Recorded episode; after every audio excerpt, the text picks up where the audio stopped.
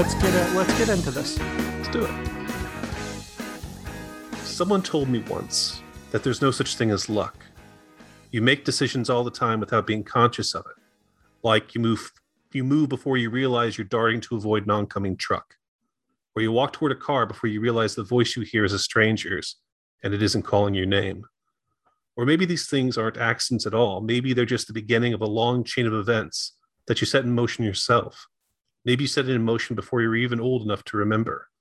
Playing in the car while your mother's driving, hearing what happened next, opening your eyes when they should have remained closed, seeing something you should never have seen, moving when you should have stood still, standing still when you should have run. Welcome to the Pink Smoke Podcast. We are your hosts, John Cribbs and Christopher Funderburg, and we are in book mode this evening. Chris, what book are we going to be talking about today? We are talking about a book called Generation Loss by Elizabeth Hand. Now, John, this is a book that you picked, and I did not know a single thing about it when you said let's do this for the podcast. I didn't i'm not familiar with the author at all. I didn't know even what genre the book belonged to. You know i know we normally do crime and sci-fi for this book our uh, crime sci-fi and a little bit of horror for the for the book podcast so i assumed it would be in one of those genres i sort of assumed it would be supernatural horror uh, why did you pick this book? How did it get brought to your attention? What's your background with it? Let me ask you. So, the reason I wanted to get into this book was because Elizabeth Hand, amongst all the other genres that she has, you know, tried out, she is a novelizer. She wrote the novelization of 12 Monkeys specifically and a few others. And I've always enjoyed her writing in her novelizations. I think she's really talented. She is more talented than some, and as talented as others. I think that she seemed like a someone who'd be a really good original storyteller. So I've always wanted to get into her stuff. And this one specifically came up because when I read the synopsis, it sounded a lot like the kind of subgenre of uh, a fiction that I really enjoy, which is a film that's about a, a, an artist or a reclusive artist. And once we get into it, I this this the film or the book really springboards off of the idea of a book that we've already discussed on this podcast, The Burnt Orange Heresy by Charles uh, Willeford. It has that same kind of scenario where it's someone going out to find this artist who hasn't done any work in years, but has sort of a, a myth, a legend based around them because their art was so influential, and kind of trying to find out just why they stopped producing art, what they're doing now, what the whole story is, and their own background and damage, you know, kind of come come into play a lot. So I was and intrigued by that. It's a subgenre I've heard you refer to before as the absent artist genre. Uh, subgenre, and it's something I know you like a lot. As soon as I started reading it, you know, like a couple chapters, and it's like, oh, this is John's interest in this book.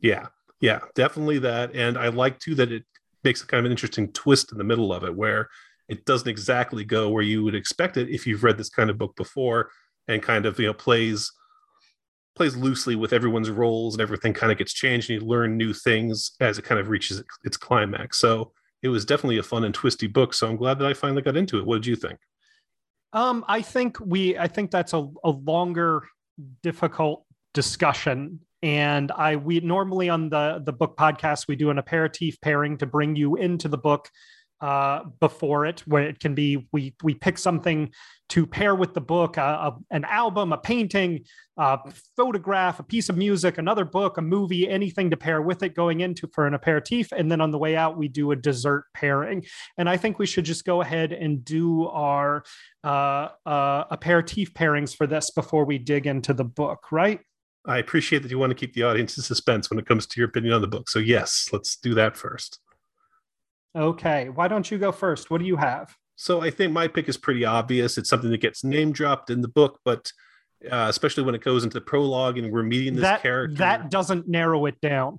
Something That's that true. got name dropped in the That's book. True. A few, well, several things get name dropped, but I think the thing that she wants you to be thinking of, if you, you know, kind of know the, the, the culture is uh, Blank Generation, which is a monograph by Roberta uh, Bailey. And that was a mid 70s collection of photographs of the Bowery scene, right? The, the, the, the punk scene in New York. Richard Hell, Iggy Pop, Blondie, Johnny Thunders, Ramones, all those people are found in this book.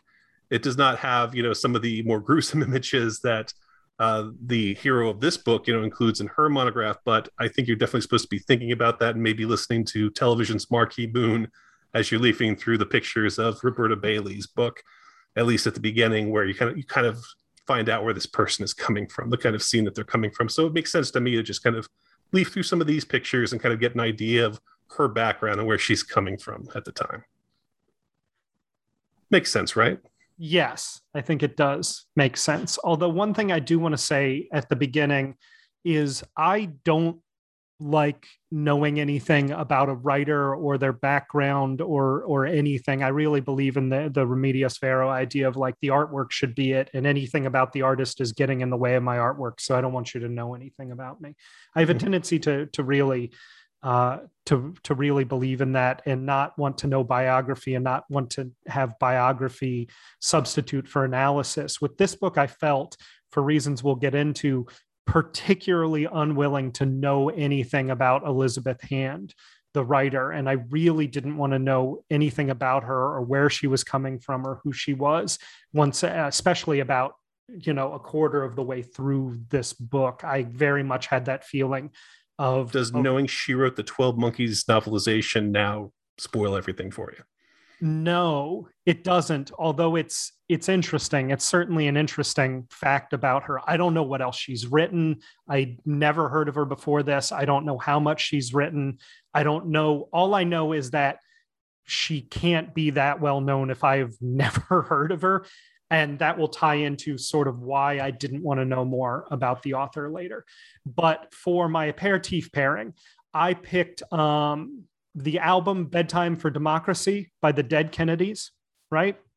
This mm-hmm. is this is uh, their last studio album. It's their fourth studio album, and it's made in 1986. And this book we're talking about today is very much steeped in the New York, the classic New York punk scene, a lot of references to places like Max's Kansas City and all of that stuff you read about, you know, in the in the very classic New York CBGBs, the Bowery punk scene.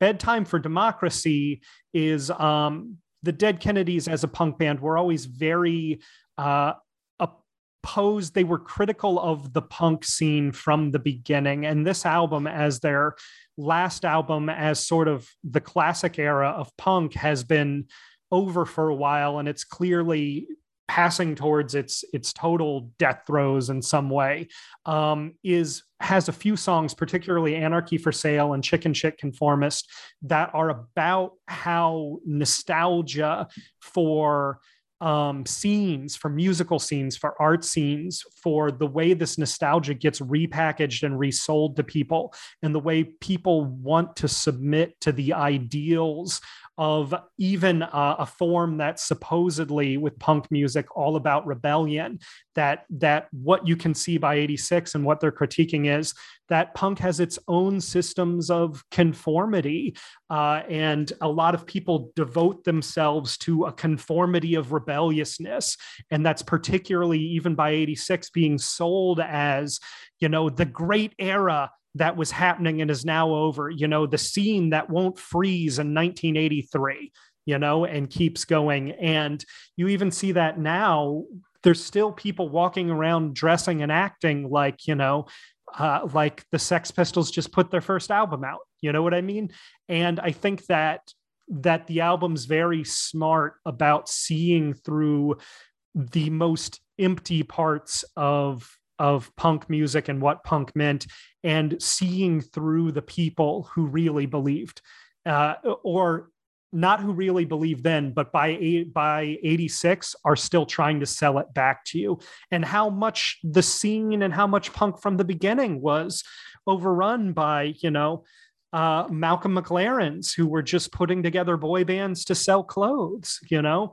And I think that it's it's an album that's definitely not their best album. I don't think anybody would put it as one of their best albums and and has more hits than misses and is also an expression of that creative exhaustion of the scene of sort of realizing there's nowhere to go with this music anymore except selling the past back to to fans and to new generations that it's becoming you know it's the snake oil they're starting to sell uh, that that punk music is is very much becoming a a, capitalist machine uh, thing you know that it's you know the way pop culture functions especially in america is that it repackages nostalgia and sells it back to yourselves.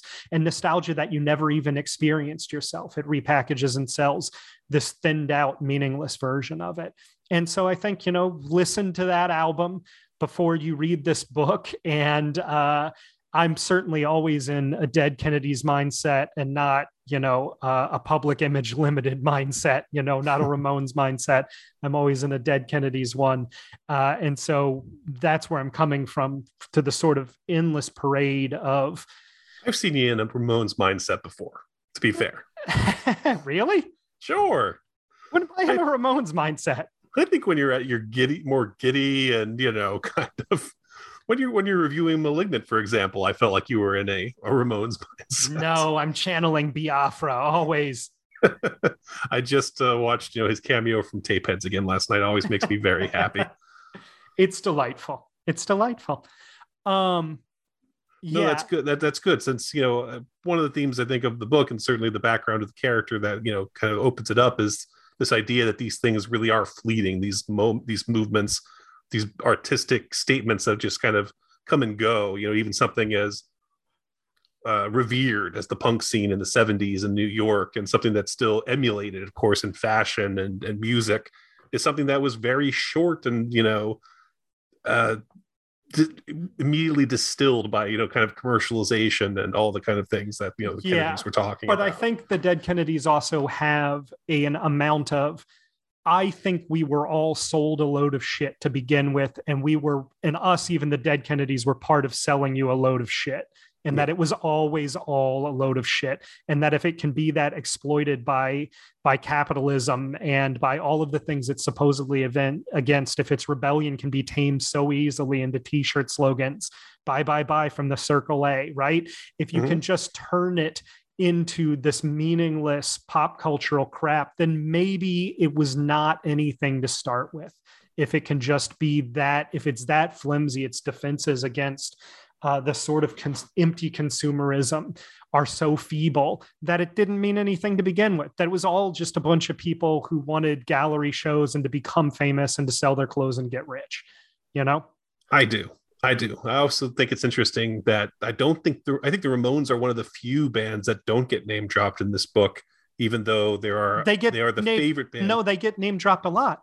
The Ramones do. Yes. Oh yeah. oh says, yeah. She's flipping. She has, right. She's flipping through the CD. She also yeah, says, "I have a Dee Ramones mindset," and then she says, "Hey ho!" Every time she's getting geared hey, up ho. to do something, yes. it's the Ramones are all over this, and the Ramones are objectively like the the most commercialized version of punk music. They're the thing that's going to be in National Lampoon's movies and suburban moms are going to buy little onesies for their kids with the Ramones shirt. You know, I think more people own that Ramones shirt now than own Ramones albums. I think they probably sold more merch than they've sold records at this point in their career. No, you're probably right. You're right. The, he, she does name drop the Ramones quite a bit, which is interesting because what we do in this book is head up to Maine, the stomping ground of one Stephen King, who is a huge Ramones fan and even yes. adapted the Hey Ho into, I think it was Pet Sematary, is one of his big books. Uh, gets the Hey Ho from the Ramones, gets name dropped quite. And a bit. And then the Ramones also wrote a song for Pet Sematary. They also wrote the song Pet Sematary. yes, after seeing the movie uh, and wrote the song specifically for it. If I'm getting that correctly, I don't think it's that they read the book. I think they, I think they saw. No, no, that was for the movie for sure. Yeah. yeah. well, they, um, I think that was a separate thing. I think they simply didn't want to be buried in a pet cemetery, and wrote a song about it, and it just happened to coincide with the theme of the book and the movie. So they actually. I actually, Terence Rafferty describes them as. Uh, I, what's the exact phrase? But the best uh, fake dumb band of all time and oh, I think yeah, better than real. the Monkees. Were Monkees fake dumb? I guess they were. I guess they're. I mean, I certainly like the Monkees more than I like the Ramones. Just in case anybody's curious about my actual musical taste, I take Sunshine Pop and Bubblegum Pop ten times out of ten over any punk album. Um, that's uh, Boyce and Hart before before the Sex Pistols for me every single time. but um, yeah, yeah. Can so let's jump back before we get too far into the book. Um, what's what's tell me more about the absent artist genre? What do you like about it? What are the Hey, best I, wanna, like, ones? I don't want to get into that in this, honestly. I, you know, because it's because it's just been something I've been working on for so long. I don't want to dwell on that too much. I'd rather just get into the book. Okay.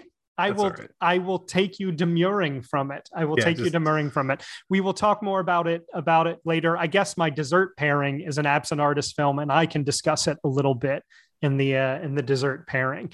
Um and so beyond sort of broad strokes, how much did you know about the book going into it? Did you know did you what it, did you know what it was going to be in this way? Like what what did you know? I knew so little about this book that on page 220 of this 260 page book, I still wasn't sure if it was going to go straight up horror at the end or not. Uh, at the time, I didn't know that it, you know this character Cass Neary, you know, uh, is in other books that she's written. That this is the first of a series of books with her.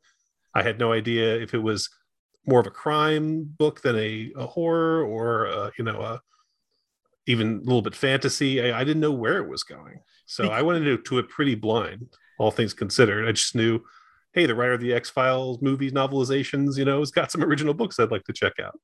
Interesting. I I assumed it was going to be horror, supernatural, because the absent artist genre almost always is.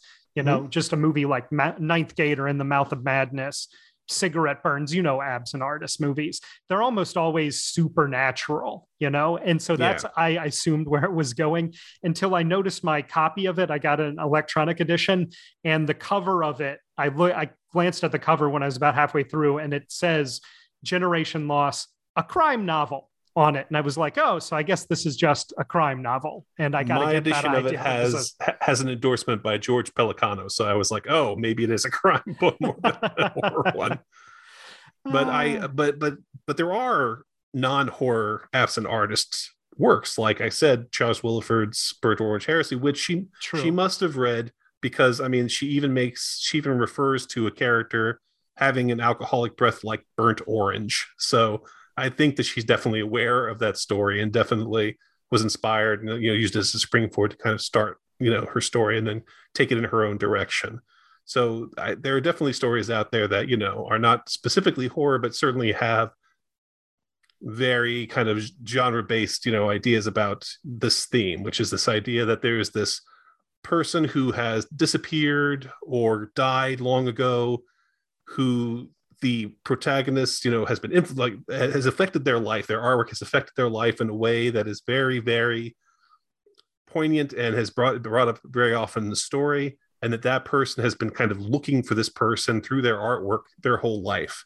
And so going to actually meet the person becomes a big event for them and kind of sets things off where it's like everything i've thought for the years and years that i've been looking at this person's reading this person's work novels or looking at their paintings or their ph- photographs now it's all going to kind of culminate in some way significantly in my life when i actually come face to face with them and this you know person Cass Neary, who just to, should I start getting into the plot or we yeah, I was going to say, take take us through the plot, John. her name it. is Cassandra Neary. She is a uh, she makes her way to the East Village when she's young. She becomes a prodigy when she's 20 years old, taking pictures of people at CBGBs, famous people, but also of Johnny who've died Thunders. Johnny photos with Johnny Thunders hanging out in the background, but at the same time, she also includes in her book Lost Girls. Uh, sorry, she also includes in her book Dead Girls photographs of junkie bo- junkies' bodies who are you know in the alley. Uh, lots of gritty stuff because she finds herself drawn to damage, as she puts it. You know, she's drawn to to death and self destruction, and this particular scene boasts a lot of that. The scene in the again the, the Bowery scene, the Lost Generation. So she becomes the sort of Roberta Bailey crossed with Weegee type photographer, where she's showing things on the street. But she, Joel Peter Witkin. yeah, yeah, pro pre Joe Joel Peter Wickham, but she she burns out very quickly. She's not able to get another book deal. I will point out it's weird that my wife Jordana Kalman is a photographer, and her stepmother's name is Linda Kalman, and that's the name of the woman who ends up publishing Cass's book. It was really weirded me out. I I I was going to ask you about Jordy later on, and if you've been talking to her about this book, because I I dare you to have Jordy read this book. John. Oh, I want her to read it. Yeah, I'm really curious about. I, in fact, I feel like we blew it by not having her guest on this episode after reading the book. But uh, but yeah, no, there's actually a lot that made me think about Jordy as we were re- as I was reading this. But anyway, so Cass, she flames out. She kind of burns through a lot of relationships. The one really meaningful relationship she has with this other woman, the woman uh, dies in the 9/11 attacks, and that really sets Cass down an abyss of you know drug addiction and alcoholism. She uh, works at the Strand, which I'll just take this uh, minute to say: fuck the Strand, fuck Nancy Bass Wyden, and all those shitheads over there. But anyway, she works in the stockroom at the Strand. Uh, that's, and, that's and, an official pink smoke position. Don't let my yeah. kind of delighted silence there make you think that I'm taking a different position. Go on. Let, us definitely put a big asterisk on that footnote. Pink Smoke official stance. Fuck Nancy Bass Wyden. She works at the Strand and she hangs up her camera, does not do photography, and just kind of waste her days until she is given an assignment to go up to uh, to Maine to find this legendary photographer whose name is Aphrodite Kamestos. Kamestos, she, Aphrodite Kamestos. She uh, is responsible for two of the most influential photography books, and she has since not done anything. So they want to say they, they say that uh, the, the guy who she, who hooks up with the assignment basically tells her she is a big fan of you, or she requested you to come and do this exclusive interview for like Mojo, I think it is something like some UK yeah Mojo, magazine. the British film magazine. I know what Mojo is. Yeah. Um, yes, me, a washed up former photographer. She asked for me by name, and I've got to go to this small island in Maine and meet her. Right, when she's not ventured out of the city, right, for 20 some years or whatever. But she's got to go on this road trip. She and decides... she's also, to be clear, she's a totally, she was a, a never was. She had a very brief flash of fame where Dead Girls was uh, popular for like a year or two. By the time of her second book, No Dice, she throws her life away being a, a punk rock fuck up and is just sort of living no sort of interesting life whatsoever. So this request yeah, for her is completely out of the blue. And the guy who brings it to her is an old friend that she finds to be not very serious person and kind of not super trustworthy. But right. she has nothing else going on. So she gets a rent a wreck and heads up to Maine. I'll just say it's so depressing when she talks about her book not getting a second printing. You know, the, the idea that, like, no, this is not worth, you know, putting back in front of people is a really depressing thing to think about. When you think about all the things that get, you know, multiple pr- printings throughout the years, it's definitely kind of a flame out kind of situation for, you know, a photographer when they say, no one wants to see this shit anymore. It's done. You know, your, your, your stuff is dead. So that's yeah, that's the position she's in. So she heads up there, and it at that point it kind of crosses over a little bit into folk horror, a little bit. You get kind of a Wicker Man situation where there's something sinister going on in this town, this island town of Maine. And did I write it down at all? Do you have the name? Isn't it? Uh, oh, uh, right? It's Peswegos. Peswegos. Yeah. It's like this archipelago of islands, like off the coast. Archipelago this like this archipelago. What is it? Archipelago. It's like this archipelago of islands uh, off of the coast of Maine. She travels up to Peswegos, Maine, which is you know this archipelago of islands off the coast of Maine, and it's something about it that's very you know exclusive and very reclusive. They they don't trust outsiders. A lot of the guys there seem like you know real scummy weirdos and she finds out from people that this photographer aphrodite that she's coming up to see was involved in some kind of a weird cult for several years that she had a, a commune near her house over on the island. And everything seems super super seedy even though they say ah it's just a bunch of hippie shit orgies and fun and drugs and whatever. There's clearly something weird that happened at some point. And so when she finally makes it over to the island and introduces herself she finds out that Aphrodite has no idea who she is, never heard of this guy, Phil Cohen, who sent her up. There's no interview with Mojo she's aware of. So she doesn't know how the hell she got up there. And that's where things kind of take a turn in terms of the mystery aspect of the book, where we meet some more characters. And and and then the main question becomes like, how did she end up up there? And now what is she going to find out?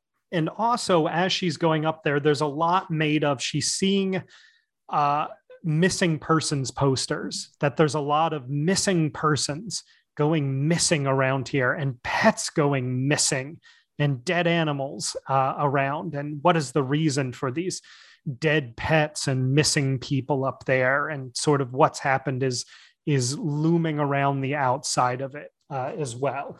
Um, which again you know ends up obviously what it builds to it ends up uh, tying these these different threads together in a um, in you know because what what else could it do?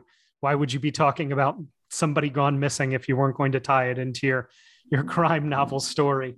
Right. Um i um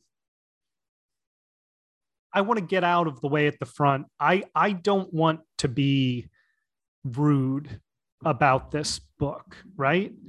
Um when i like goof on uh, on like Harlan Ellison, and I make fun of him by saying he's like a real life Garth Marenghi, right? Of Darkplace. His status is secure, right? Like I can make fun of Harlan Ellison all day, and he deserves some of it. And I still like his books, and nothing's going to happen to his books. It's never going to damage his reputation in a million years. There's there's sometimes people that you know. Uh, good authors or even right hand read you know that's a book that is secure in its cult status to kind of knock the wind out of it in some way you know, sometimes things need to be punctured, sometimes things need to be opposed, sometimes you just need to say some funny things and have fun at the expense of, of even interesting and valued artworks. And if their status is secure, I don't feel bad doing that. With an unknown author like this, I I don't want to make jokes about it, right? And it feels you had no such compunctions about Barry Sadler. Just want to bring that up. Yeah, but Barry Sadler deserves it. also, Barry Sadler, in his own way, is is a classic author. Um, also, part of the fun of what will keep Barry Sadler's books alive is people enjoying them for their ludicrousness too. Sure. That will keep those books alive. It doesn't. It it it feels less fair for me to critique this book and be cruel about it. Is what I want to say. Um, it, it just doesn't it feels like I owe the author because she's not as well known. Uh, an extremely honest, straightforward, extremely negative review. And I don't want to shy away from that just because I feel bad for the author in some way about how much I dislike this book. I know how hard it is to write a book and get it published and get it out into the world.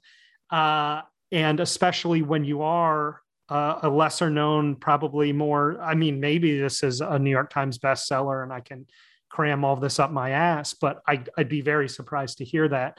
It just, even that, even if it is a New York Times bestseller, it's not at the level where I feel like I can sort of make fun at its expense. And I will tell you that really is a lot of my response to it. It's just so incredibly name droppy for one, like we mentioned. I mean, you can't go a page without her mentioning Robert Mapplethorpe or Hunter S. Thompson or the Beats. Uh, but there's not, but there's not a single, even mildly deep cut in all of the talk of Marquee Moon and Max's Kansas City and Untitled Film Stills. It's just all fucking references to the most basic shit, like Talking Heads lyrics and Public Image limited. You know, it's just very, very rough sledding to put up with this non-stop referential stuff that's trying to conjure up this era uh, of New York and the sort of nostalgia for New York art scenes that I'm very unsympathetic to to begin with. That's stuff that's a nostalgia that I don't share and I don't like, but is also the most basic kind of nostalgia. It's a it's the very popular kind of nostalgia too. Like everybody reads Please Kill Me and wishes, you know, they were at fucking CBGBs. You know, it's just like that's that's how it is. If I can interject by I hate to jump to the end of the book, but do you feel at all that maybe because the end has this sentiment of all those artists who, you know, everyone loves and who, you know, are so revered and so safe in in in their reputation none of them went far enough and they're all a bunch of phonies. Like that did that do anything for to quell I, name dropping for you? No because i feel like this book is the writing is so bad that whatever thematic aesthetic goals it means to accomplish with its bad choices i have to disregard because it's just not written well enough for me to want to cut it any slack if there is supposed to be a reflective or ironic or uh, even sarcastic, sardonic commentary on the constant name dropping of this main character. The character isn't written with enough specificity and interest for me to to want to uh, cut it slack in that way. For me to want to feel complex meaning in it, it feels like bottomlessly name droppy is all it feels to me like. It just feels like it's trying to set the mood by referencing all of these really basic shit and all of this really basic stuff in a way, right? Mm. And the reason I didn't want to know anything about the author is because when I got into it a little bit, the author's voice is very, very present because the character has no voice whatsoever. The author's voice completely consumes it's written in the first person of Cass Neary, but I don't have any sense of Cass Neary as a character. She's not a convincing character at all. She's a very empty paint by numbers character who has sort of bizarrely paint by numbers trauma. And then that insane 9 11 detour, which is like, we'll talk about that whole thing later to just, it just feels like, it feels like 9-11 referencing 9-11 feels like name dropping the ramones it just feels like another hmm. new york city thing to name drop you know that shows you were in new york and you were there uh, in some way and so i realized when i was reading it my sense of the author became important to me because this book was either written by like a 23 year old woman who is romanticizing something they know nothing about and weren't there for, right? Or it was a middle aged woman who lived through it all, right? But has no ability to um, imbue any of it with any sense of veracity or lived experience, right? I think these are the only two options. You you could tell me this is somebody's literal autobiography that Elizabeth Neary is a pseudonym for Cass Neary and that Elizabeth Hand is a pseudonym for Cass Neary and that this really happened to her and it would still feel fake to me. It would still feel completely false and phony. It feels like bad scenester bullshit. If you've ever been in a music scene, there's just like the fake phonies you meet and punk is particularly uh, like late 70s New York punk particularly attracts a kind of of total falseness about what it was that this book um, has. And it's like this self pitying, like it burned out in a flash and it never really meant anything, maybe. And it was just about damage and self destruction. It's this very, what I always say, and look, you know, I don't talk about this much on here. My best friend died of a heroin overdose when he was 30. I've been around a lot of drug addicts. I've been around a lot of sex workers. This is just like the background I come out of. I've been around a lot of musicians too, and touring musicians who are famous, and that's what their jobs are. Right. And I have never met a heroin addict who didn't, in the back of their head, want to have the plan of, when I'm done with this, I'm going to write a book about it and how fucked up and crazy my life was. That's why every asshole who's ever done heroin does it because they want to like talk about how crazy things got and how out of control my life is. That is just what the people who do that drug do. It's its only purpose. It's the worst, least satisfying drug in the world. It's purely so they can do that. And this book feels like it was written by somebody who did like heroin, like four times so they could write this fucking book. You know what I mean? It, this is what this book feels like to me is that just somebody who wants to be completely, it feels like a total lie. And I was thinking about like, why don't I like this book, right? Like, what do I think is so bad about its style? Because it's very well written in a sort of objective way you know like it has a very strong command of language in a way that something like stephen king does not right? And the other thing that really bothers me about this book is that it's written in this fucking mfa style of writing that they just teach people and every modern book is written exactly like this book in this fucking MFA MFA style. Uh, there, every author you read that's new has this graduate degree way of writing, which is another reason I think the author is either like a young person almost definitely a woman just because of the way this book positions its gender politics are very classic second wave feminist kind of worldview. It has a very readable politic about femininity and how it relates to the arts, right? And a very and a very standard decades old sense of that politics at this point. So it's either somebody who just got out of an MFA program, right? Or it's somebody who's like an academic who's fucking lived in one for years. Like it's got to be one of those two things because it's so steeped in that kind of language. And if you're not the kind of person who's in arts academia, you don't know how inescapable this writing voice is.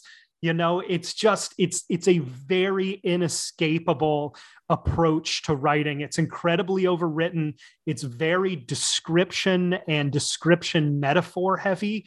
Um, and and you know i guess there's some chance that this person got an mfa back in the early 80s after they got out of the punk scene and and and and hung around but I don't think they went and lived a real life. I don't, this wasn't written by somebody who went and worked on an oil rig or was a lawyer for 20 years or was even a professional photographer. It just wasn't. It was written by somebody who's in arts academia in some fundamental way down in their soul. It's, it's like, it's written like a manual you would get from one of these authors. And, and, and I will tell you 10 pages in, I was dreading it because it's just, it's something I've read before and it doesn't matter who wrote it. It's just a total absence of creative voice that is just induced by a very specific approach to learning about and being taught writing. And I will tell you the fucking killer for me on all of this is is all of those people love Maine for some reason. They all fucking love Maine and they all love New England. And I have no idea what it is. You go and get an MFA and they tell you about fucking Woods Hole, and that's, you know, and you're going up to Wellfleet, and that's, and they all love Maine. They all love Maine.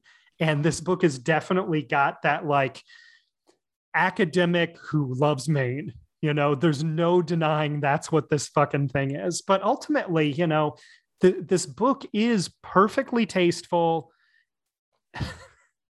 This book is IKEA furniture. It is perfectly tasteful and utterly generic, right? And it's so weird to me to make a book about a punk rock fuck up and have it be so completely adult contemporary in nature, right? This book is like a Melissa Etheridge song. That's what this book is like. And that stuff is fine, I guess except if like Melissa Etheridge was writing songs about like doing heroin on the Bowery, you'd be like, yeah, yeah, I think this is a bad match of subject matter and form, you know, just to have, you know, I, I don't know, man. I'm this is all a lot of a lot of wind up for it, but I feel like I feel like I have to justify myself because this author it, they're just not well known enough for me to feel like they deserve it with both barrels like this, you know, and I feel more like they're a symptom of a larger problem I have with how writing is done and how arts is approached in this century than specifically this author. She's just like, it's too generic for me. That's what it is. It's too generic for me to want to single Elizabeth Hand out as a bad writer, right?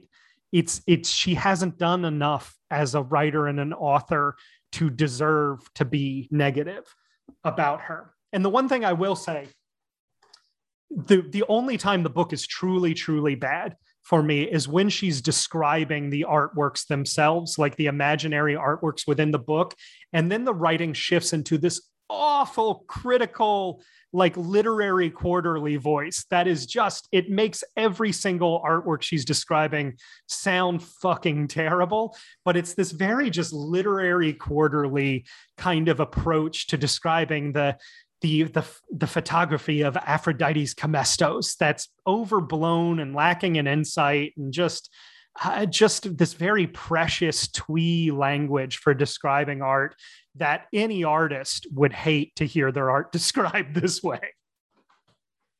Um, I so can see why you didn't want to start off with how you felt about the book. I mean, this book is full of howlers, though, man. There's some lines in this book that I, I didn't write them down, but it's like when the when the agent doesn't want to publish her second book, and the agent says, like, it's too much like being inside someone's head, and she replies, Yeah, mine. It's like, oh my God, dude. John, what's your spirit animal? Mine's a dolphin. Eternal fun in the sun. And yours? Dee Dee Ramone, I said. Uh, It's just token like animal, right? It's not a spirit animal. But anyway, it's just it's just there's some fucking howlers in this thing, dude. You know? Um and the and the only other thing I'll say about its about its style, I'm just monologuing because I actually feel bad and nervous to say all this. For some reason, I feel very nervous critiquing this book. Um, it's it's the last book we talked about was uh Simenon's uh, uh A Man's Head, right? And to compare this book to Simenon is really not fair because Simenon's so much a better writer. You know, it's really it's really cruel to do that to anybody to compare your crime novel to somebody like Simenon. But Simenon, one of the things we talk about in a man's head is how he manages to find the perfect line and in one line set an entire scene with the description. That's just one line of description and it sets the entire scene perfectly. This book describes every single fucking room they walk into in such incredible detail. Every article of clothing anybody is wearing, every outside of every building, every window gets described, any vehicle they go near, any anything they do gets described in such incredible detail and it doesn't conjure anything for me. It becomes a slog to just be reading about like the bookcase in this hotel room or the stove that's in the in the shelves that are on the the lower deck of the boat they're on. It's just such an incredible amount of description and all of it overwritten. You know things are like the island looked like the the uh, humpback whale breaching you know? Just all of this again it's that mfa style of find your descriptive metaphor that they're told to do you know? And and and find your your evocative description it's just it's so over described you know? And it's and this book really suffers from showing not telling. The only time it comes alive for me is at the end when we find out both who's behind the absence of this artist and their way and what what's happening to to the missing girls and it becomes plot heavy for like two two or three chapters and that's the only time the book works to me is when she doesn't take time to endlessly describe every single fucking thing in it and she only finds the amazing descriptions like the black water that the girls tied up in and realizing there's a bunch of snapping turtles in it right? She only finds the really powerful descriptions at that point and dispenses with the rest because she's focused on plot the the rest of the book virtually nothing happens. You get 100 pages into this book and it's just descriptions of these little bars in maine and shit you know? Hmm. I feel like the only way we can move forward is if I play devil's advocate on go this, for I it because you clearly liked it you know which is you you clearly liked it and got a lot out of it. So please do play devil's I mean, I certainly have my, you know, criticisms of it. Would I- you admit would you admit one thing Yeah. that okay. this book is powerfully fucking uncool that it is just so so extremely whack yeah, but I think I don't think that this book is trying to be as cool as you think it is. I I don't. I don't think Elizabeth Hand looks at Cassandra Neary as someone who you're supposed to think like, yeah, the, this rock star. She doesn't give a shit, you know, and you know, I don't think that I at least I don't think that either. it- I think Yeah. it's supposed to be she's so damaged and she blew everything she had. It's the Yeah. self it's the self-pitying version of cool though. It's yeah, it's but- the heroin addict self-pitying version of my self-destruction is awesome. My self-destruction is sympathetic. I, self- I agree. my with some- self-destruction is interesting and her self-destruction is not interesting because it's totally generic and yeah, that's what I like about it. I like that her self destruction is not interesting. I think I agree that the PTSD from you know living in 70s New York and having a lover killed in 9/11 is a little heavy-handed and a little cheesy. But I what I like mainly about her characterization of Cass is that Cass is a survivor of that time and doesn't really know what the fuck else to do. That she's spent the last several decades of her life working at a fucking bookstore. And when she's supposed to go out there and socialize with people and be in the world, she is a, a total blank. She is a generation loss, which, you know, is explained in the book is, you know, what happens when you endlessly reproduce a photographic image. She is, you know, a but this is all copy only of what she wanted to be, what she what she wanted to be when she was 20 years old. I like This is there in an MFA theoretical way. None of this is felt. None of this is interesting. Did you want to know But the more thing- the about very a single character in this film? the very Anytime a character came into the thing, did you want to know more about them? the very things though that you're criticizing Yeah.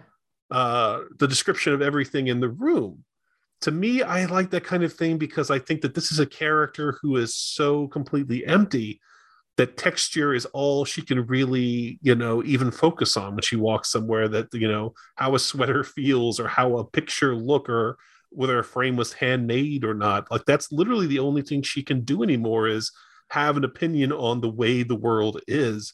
And again you're right. She is someone who is not a person. She's not like a functioning person in the world, and there's nothing that you could say about her that would be appealing or interesting. She's not anything in the world. She's a very unconvincing literary creation. She's not anything. None of this is felt in the book. All of it's purely theoretical. You're saying I can't argue with it because the book, what you're saying is what the book wants you to get. it's funny because there a theoretical true. failure. There is a theoretical failure in this book, although I don't I don't agree that it's the character. I think the theoretical thing, and again to bring up my good buddy, my my also my wife Jordana Kalman, something that she has always been interested My in. bring- wife. talks about all the time is the uh, usurping of female art by men. You know that that men, you know, she she likes to bring up, you know, the Suspiria remake that took all the Francesca Woodman imagery and things like that, and um, you know, just uses it for whatever for their own thing. You know that you know women's art really is only good for men to then appropriate in some way.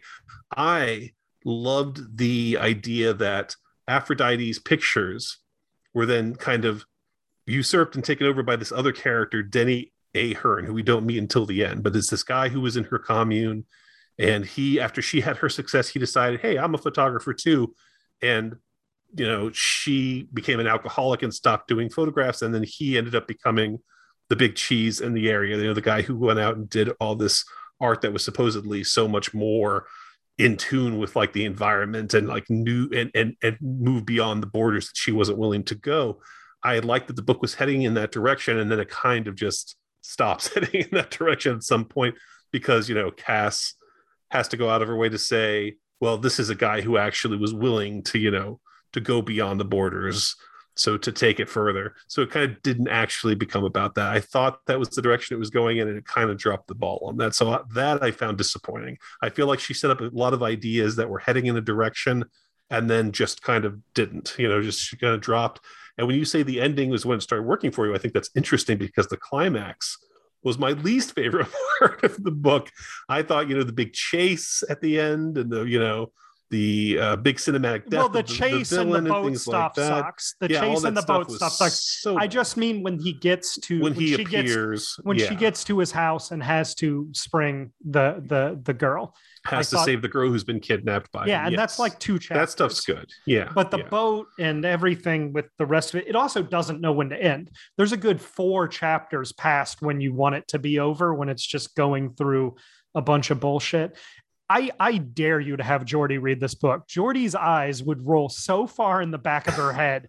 She would, she would, I, I- Jordy would fucking hate this book because I know the kind of people Jordy hates.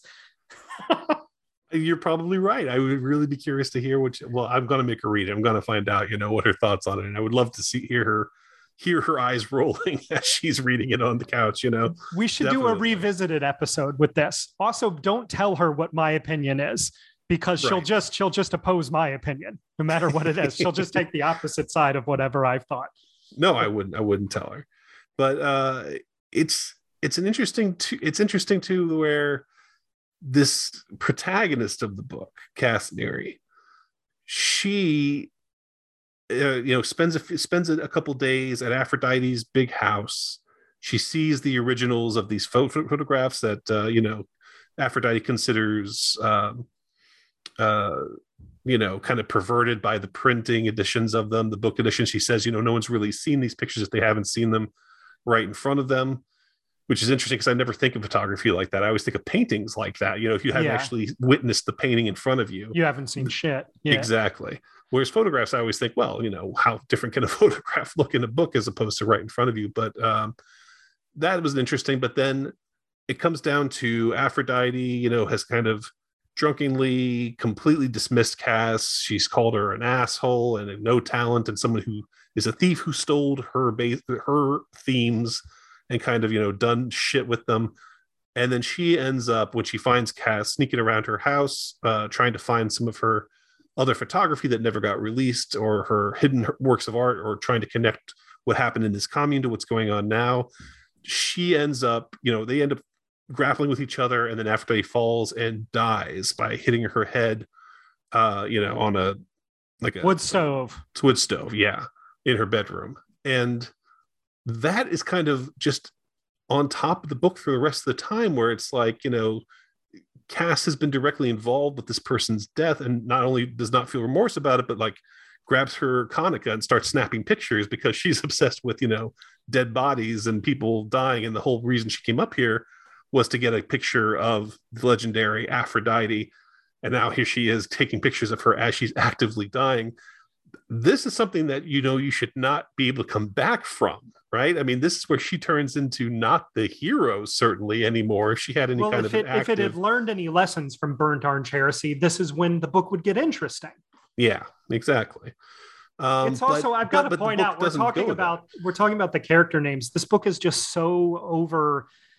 It's just that MFA style. It's people are named after Cass- Cassandra, who sees too much, you know, and Aphrodite. You know, it's just it can't resist overloading meaning into sure. characters' names. Former rock star named Lucian and a, yeah. a, hippie chick named Hannah Meadows. I mean, yeah, sure. It just can't resist overloading that shit into it. And also, it's super over researched. There's so much photography talk in this, and she can't stop going into all of the details of photographic process that she's learned, even when it doesn't matter and is not interesting. It's just, it's got the the description disease um, where it's just so over detailed in its descriptions, and you just feel like her notebook of research getting vomited out onto the page, like getting pulled up, and the letters are getting shook out of the notebook and landing on a different page on this one. Yeah, I know, but I, I like reading about darkroom development and things like that. So, like, I didn't mind any of that stuff. But the point I was trying to make was that once this happens, and you're right, if it's the, something like the Burnt Orange Heresy, you know exactly where you stand with this character. But then she keeps being like the investigator at that point, and she keeps being the person who's going to ultimately rescue this teenage girl from the grasp of this evil artist. She's you know, supposed to be the good guy island. hero, unambiguously. By the end of the book, she's supposed to be a good guy hero, and it's supposed to be setting up a whole series. There's yeah. no question in my mind that's what it is. It's I'm not sure if it's part one uh, if this is the first Cass book ever, but it's unquestionably setting up the series. And she ends with like an eye patch and, you know, a plucky assistant, you know, kind of yeah. thing. It's so that was bizarre. That was something that I didn't expect and thought was strange. Although, again, I did appreciate the twist that, you know, we find out that this Aphrodite uh, person is not really the the classic absent artist type figure that we see in these books. It's really this other guy, uh, Denny Ahern, who shows up at the end to be sort of a ghoulish Christopher Lee type of villain. But I'll, say a subplot I did like, though. I mean, you're right. Most of the characters I didn't care about or didn't know didn't want to know anything more about. I did like though Griffin, the son of Aphrodite, who's hanging around. I enjoyed his James Spader esque, you know, sleazy intelligence. You know, I could kind of like get some get some fun out of imagining that kind of a scenario with that character. So there were there was stuff to enjoy.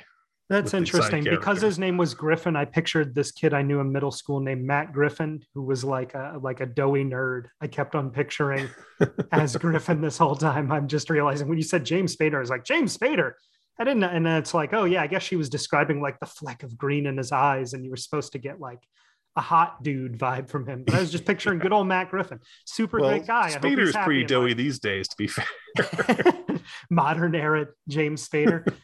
hey, let me ask you. We talked about the 9/11 stuff. I think we both agree that's kind of an insanely poor taste and does not work, right? Do you agree with me on that?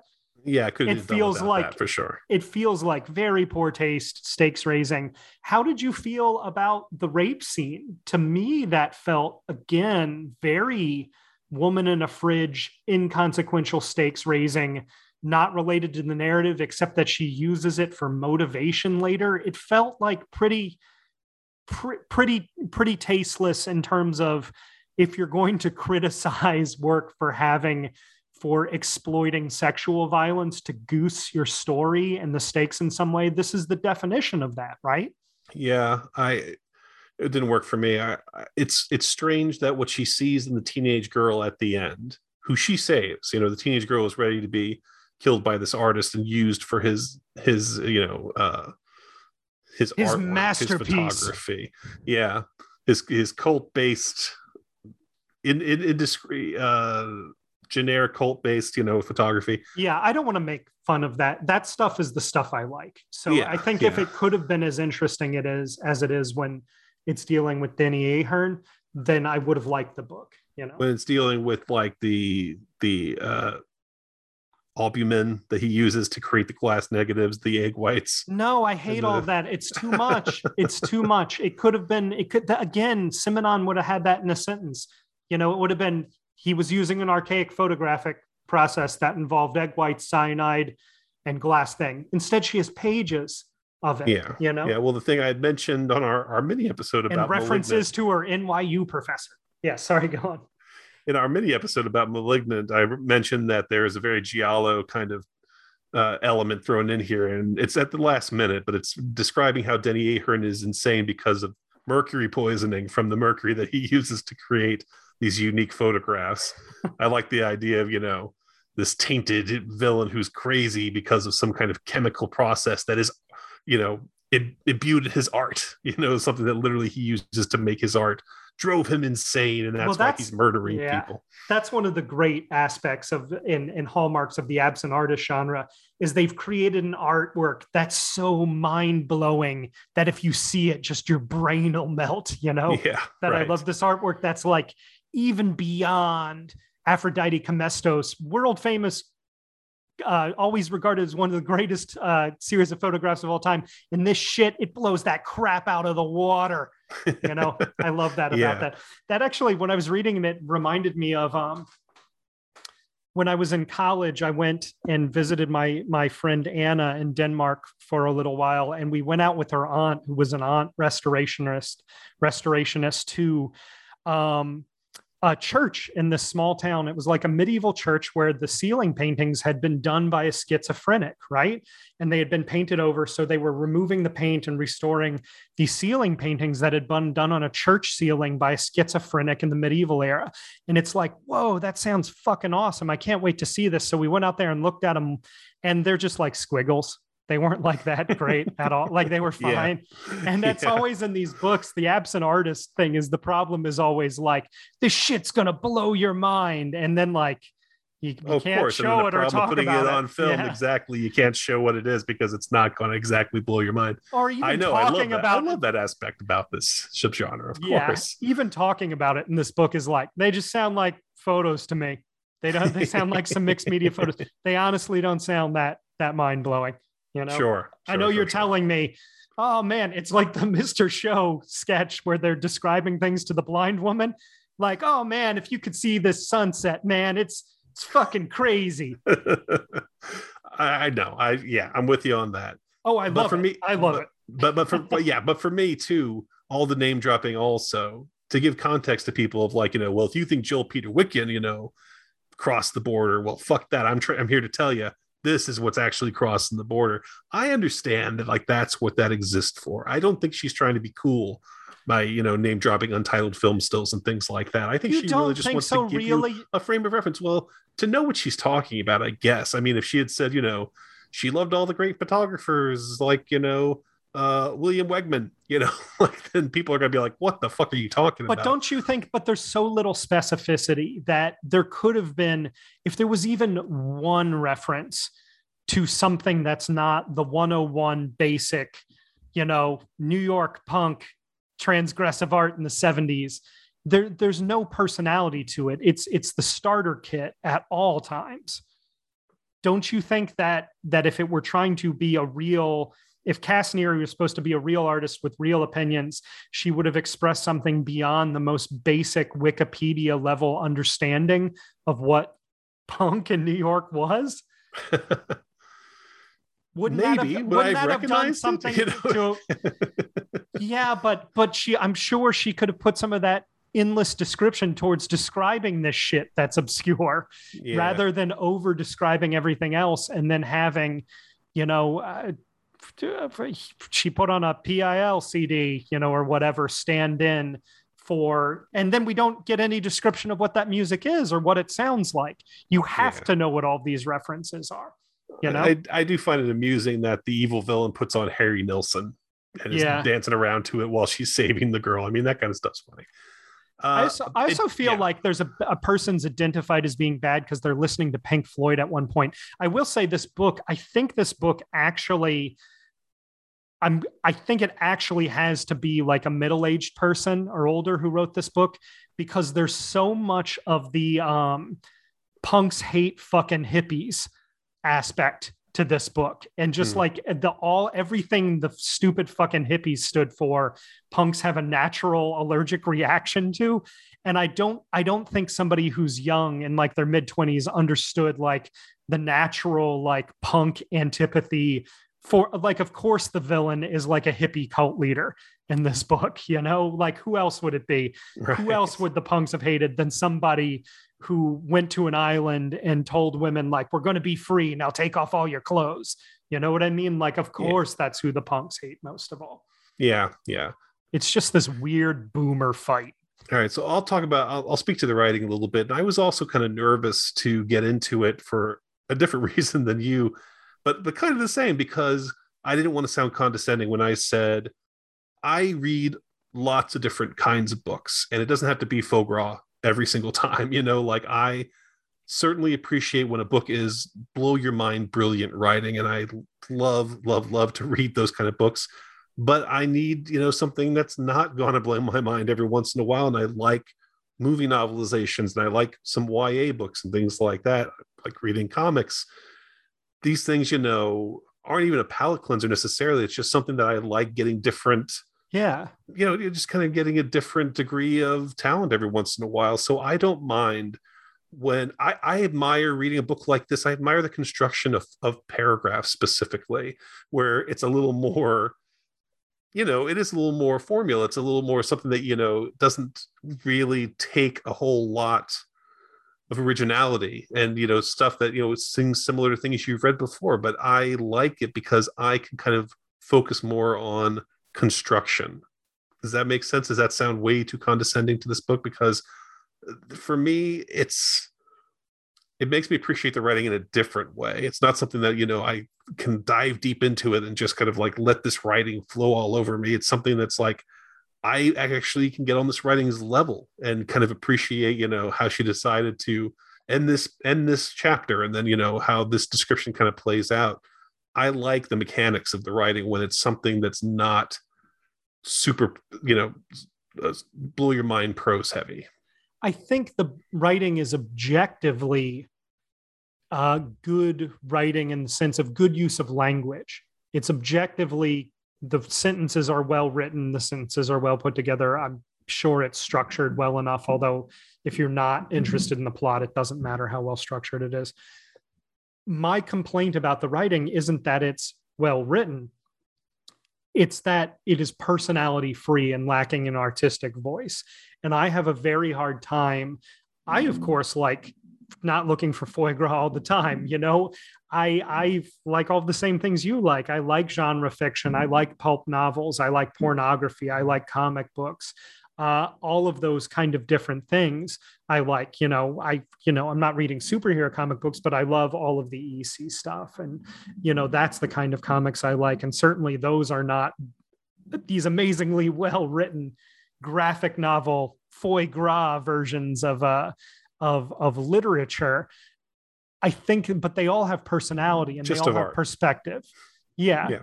and it's and it's just a matter of not having enough personality for me it doesn't have an artistic perspective it all feels sort of secondhand you know all of this Yeah. feels secondhand to me it just doesn't feel like this author has any voice and it feels like it's trying to do a lot of name dropping to conjure a voice that it doesn't have you know That's interesting. I, for me, it's you know more of a disappointment that it doesn't commit. You know that again, you know you get so close to the ending and you're still not sure where it's going exactly, what direction it's going to go to, and thinking, well, the commune is obviously a red herring. There's obviously going to be something else. Uh, this guy Toby, maybe he's going to turn out to be a sinister guy after all. Maybe the non-artist teasdale maybe Toby Teasdale is the you know the, the non-artist character who's actually you know a horrible person or whatever. But it just got like you said, it kind of it, it turns out being the crazy hippie cult leader all along as we suspected, uh, and having this very morally am- ambiguous character who has had a hand in in this woman's death even if you want to argue that she didn't technically kill her she's certainly hiding her involvement in it and hiding literally the the mm. roll of film that she took of this woman's dead body. At the end, I'm not ready to be like, yeah, she did it. You know, she's she saved the girl and she saved the day, and now she's got a cool eye patch and she's you know she's going off into the sunset to a new life. I will also say this book tells you everything. It, you know, it violates the principle show not tell. And there's so much I kept thinking reading it like this would be so much more interesting if this started with Cass on her way up to Maine and didn't tell us all about her failed career before. And we learned through her interaction with other people and seeing her book on the shelf and seeing that she's a fuck up who can't even afford a hotel room. If we learned her story that way, this would be a lot more interesting. Instead of we get whatever it is 50 pages, 75 pages of load up on the front about hey, her life is ruined. This has all been a mess. She had all these other relationships. Here's the whole story. And now go. You know, if we had this had all been revealed through the course of the novel uh, or through the course of the plot of the plot proper, because there's no plot at the beginning. The plot of the book is not there's a woman named Cassandra Neary who starts out and has a literary career and it fails. No, this is all preamble. If it got rid of all the preamble and went just to its story, I think it would be revealed in a much more interesting way. I think that alone would have been enough to hold my attention to kind of figure out who Cass Neary is and how she's ended up where she is, which is, you know, basically unable to afford a hotel room headed someplace unfamiliar, you wouldn't even have to change that much. You could just cut the front off and the book would improve, improve by leaps and bounds, you know?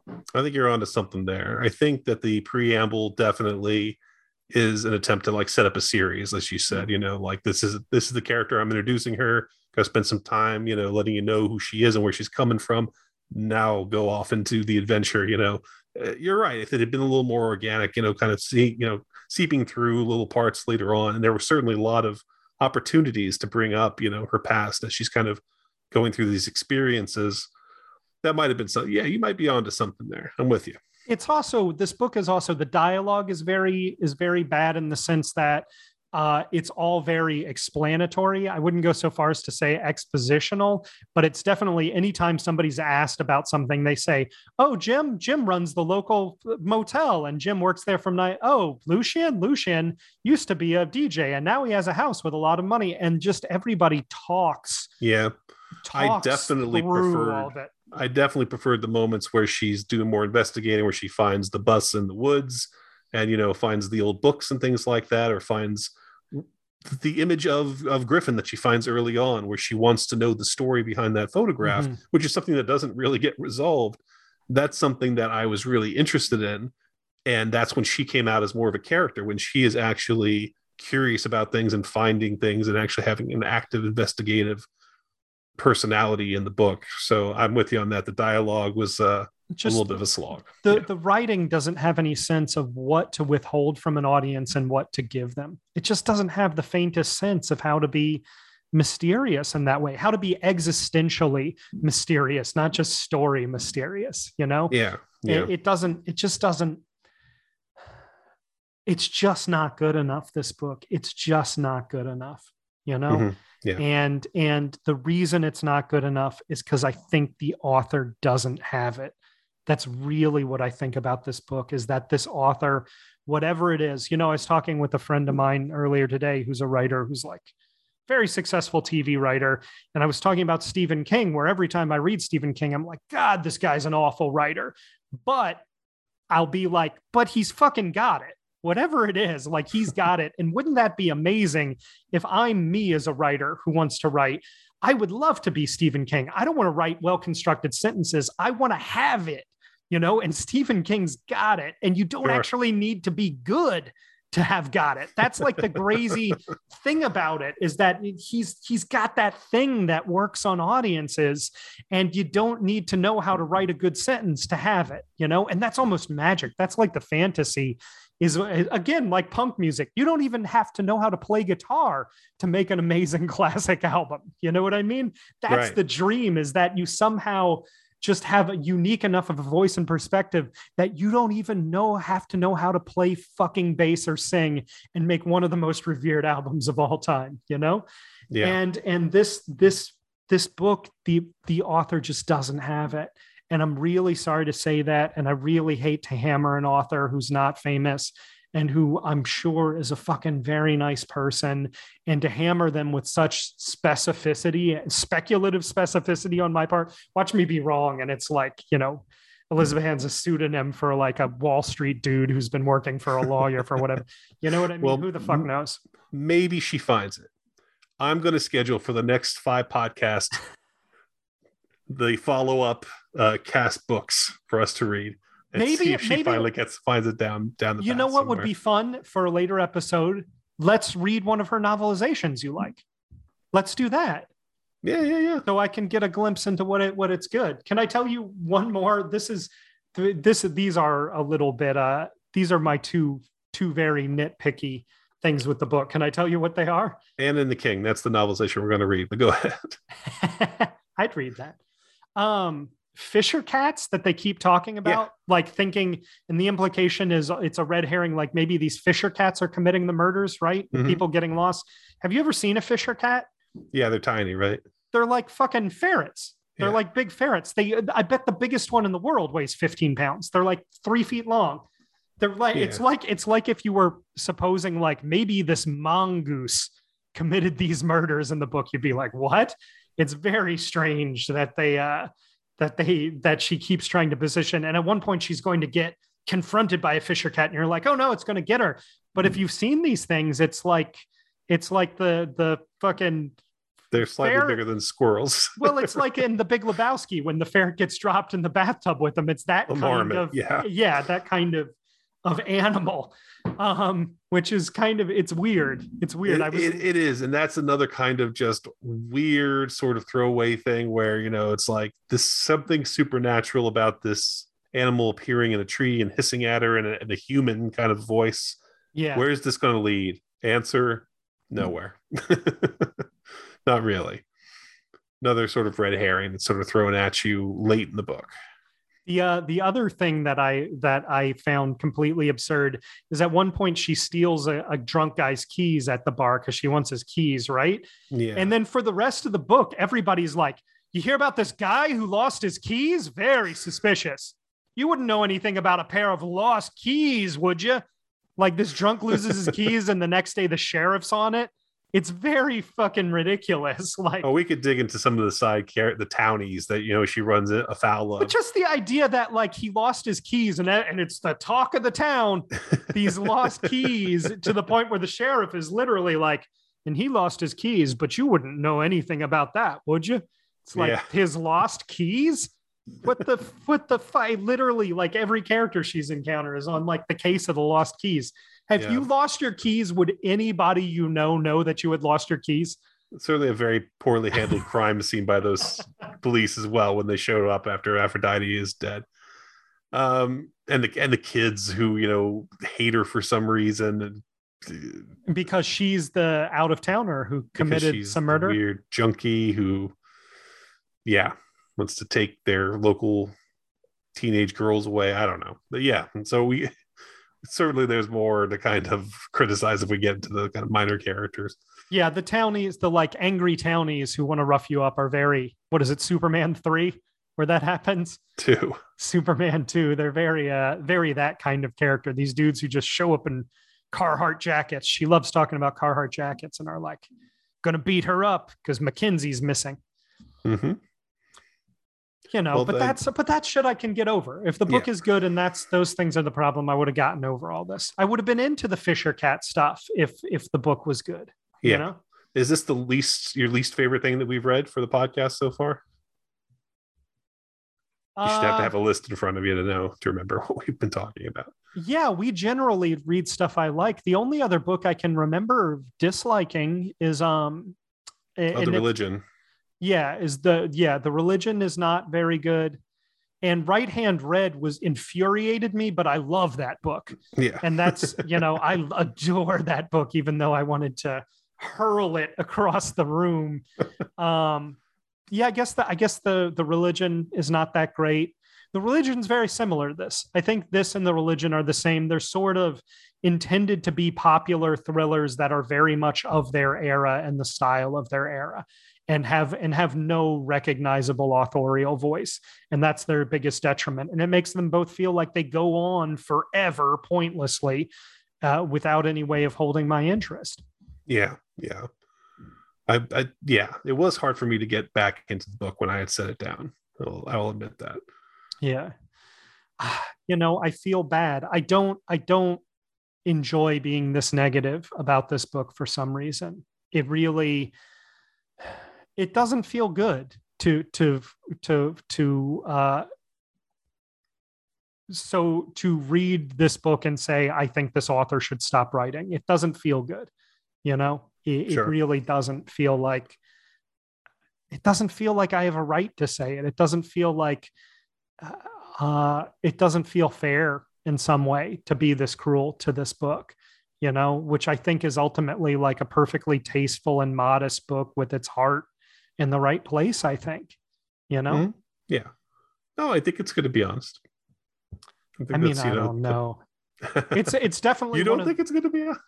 well, this is definitely a book where I'm a creative person who's a writer and has produced artworks and it does feel a little more i think i identify with it i feel like i know what it's like to fail like this you know what i mean i feel like what i what i know what it's like to do something not interesting that's not good enough that has people suggesting to me that maybe i shouldn't be doing it at all suggesting to me that maybe i shouldn't be doing it at all you know and I and I and it doesn't it doesn't feel good. Maybe I'm identifying with this book more than I thought I was.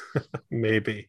So well, that's let's, fair, but we should we should think about following up on it with Jordy. Maybe after she she reads it, we'll see what her we'll see what her thoughts are after she gives yeah, it a try. And and a novelization to I think give it fair, be fair to it. Let's move on to our desserts. Yes, what's your dessert? I picked for my dessert pairing the house with laughing windows by the great Pupi Avati, right? One of my favorites. This is this is I think the greatest absent artist movie. That or in the mouth of madness. Yeah. Yeah, I think this is better than in the mouth of madness. I do. I love them both. I couldn't compare. It's an Italian horror movie from 1976. I think it's a pretty a pretty classic uh, example of a giallo, uh, right? it's the kind of giallo I like for sure. Yeah. Yeah. I, th- I think it's not like malignant is what I'm saying that I think no one is going to come after you uh, to, uh, to, to, if you call this a giallo and it's about a, uh, an artist who is uh, brought in to restore a fresco of, uh, is it Saint Sebastian? Yes. Uh, yes. Um, and the fresco was painted by a mysterious artist as it's always done and sort of the the whole thing is the absent artist movie coming across the history of the artist the history of insanity tied up in the artwork, the brutalities and the murders that rise up in its wake. It's a great little mystery film. Uh, it's it's it's a great absent artist film. It's again, it's about an artwork that just drives you insane with its greatness. Like a lot, all of the absent artist movies, the artist has got to go someplace unfamiliar. It's about heading someplace. The road films in that way generally and and searching out this artist and searching out the history. And it's it's great. Uh, Pupi Avati I think is a very underrated. He's one of those directors that I think of as being the great Italian horror directors go Argento Pupi Avati and then the rest of those guys to me you know? And I'm always shocked that he's not well Michele Soavi I would throw out there. Soavi yeah Soavi's great. I, I think so is Soavi greater than Bava you know, I think that there's a lot personally, of, I would say 100%. Yeah. yeah. I just mean like I hold those two. There's other great ones that are great Italian horror directors, you yeah. know. I just think that those two are above the rest. Yeah, no, you're, yeah, I'm with you. Uh, look, I Soavi, you're right. I love Soavi. I don't know. I guess I guess I'm just uh, digging in on that when I adore Soavi as much as I adore Pupi Avati, certain, certainly. Um, but I I'm always surprised that he's overlooked. And House with Laughing Windows is a great place to start with him too. It's one of his more oh, yeah. accessible ones. You know, yeah, he got because sure. he gets weird too. He's a he's a guy who who really gets weird. And he does, uh, he does. and I think it's also you can if you watch that movie after reading this book, you will go, oh, that's what this book should have been you know and yeah. i think there's a lot of them i could have picked the the ninth gate novel also which yeah, is sure. one that you know club dumas the where, club dumas mm-hmm. where if you read that book you would go oh that's what this book should have been you know right yeah yeah and i said i didn't want to really get into the absent artist stuff just because i've got a bigger work that i really want to tackle someday about yeah. it but uh i guess you could say a, a defense of cass as a Neary as a character is that the one making the journey, the one going to see the artist in these, is always personality free. You know that there's somebody who is either a failed artist or uh, an adjacent, an artist adjacent kind of person, like a restorer in this movie. You know, yeah, or uh, um, a detective. You know, who's you know, tr- chasing after this uh, or author who's disappeared. Yeah, exactly. Someone like that, or an art student. Um, so you could say, you know, the kind of lack of personality given to Cass, you know, sort of in line with that sort of thing. Although if you're trying to set up, you know, a series of books with this as your hero character that you want to read more about, it's a failure. But you know, through through the scope of the absent artist subgenre, maybe that's something you can use as a defense of the character a little bit in the story. Yeah. But House with Laughing Win- uh, Windows is just phenomenal movie. Couldn't endorse it more.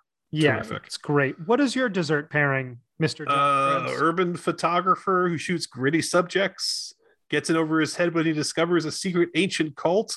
And Gettys. What else am I going? What else am I going to recommend? But uh, Ryuichi Kitamura's Midnight Meat Train, oh, of course. Oh yes, based on the story by Clive Barker. Uh, if you haven't seen it, you know you will not know that it's about Bradley Cooper. Check, get into the New York subways because some giant Vinnie Jones looking motherfucker is killing people, pounding their heads in with a freaking meat hammer. And what the hell's up with this? I'm not going to give any of it away. Go see the Midnight Meat Train if you haven't already. Is, there a, a special train at midnight that's just for Vinnie Jones to slaughter people on? And yeah, why? And why is the train. government letting this happen? How deep does this cover up go? Only an intrepid journalist like Bradley Cooper can get to the bottom of Photo the midnight train. Midnight. Yes. Well, he's he's seeking he's seeking the gritty underground of New York, and this is what he finds. Anyone who's ever lived in New York knows if you go too far into the underground, you'll find Vinnie Jones with a giant meat hammer to brain you to death. Uh, it's a great one. That's that's that's uh, some true. A lot of movies get uh, get called genuinely bizarre. That's a genuinely bizarre movie. That's one of oh, those 100%. movies that yeah. even after you've seen it, you're like, wow, who who was thinking what when they made this? Idea genuinely bizarre as malignant is 100% straightforward. yes, it's uh, it's real something. That's a great pairing. That's a great pairing. I think that we would uh Well, that's. I think I may go watch Midnight Meat Train as soon as we're done recording, John Cribbs. Would yeah, maybe like... Elizabeth Hand would be interested in trying a novelization of Midnight Meat Train. I don't know. Maybe sensibilities will meet in an interesting way. John, could you thank our patrons and tell them what they get? Thank you for to all. Thank you so much to all our Patreon subscribers. Uh, you know, you get uh, early access to all of our podcast. Every single one of our episodes, you get to hear it first.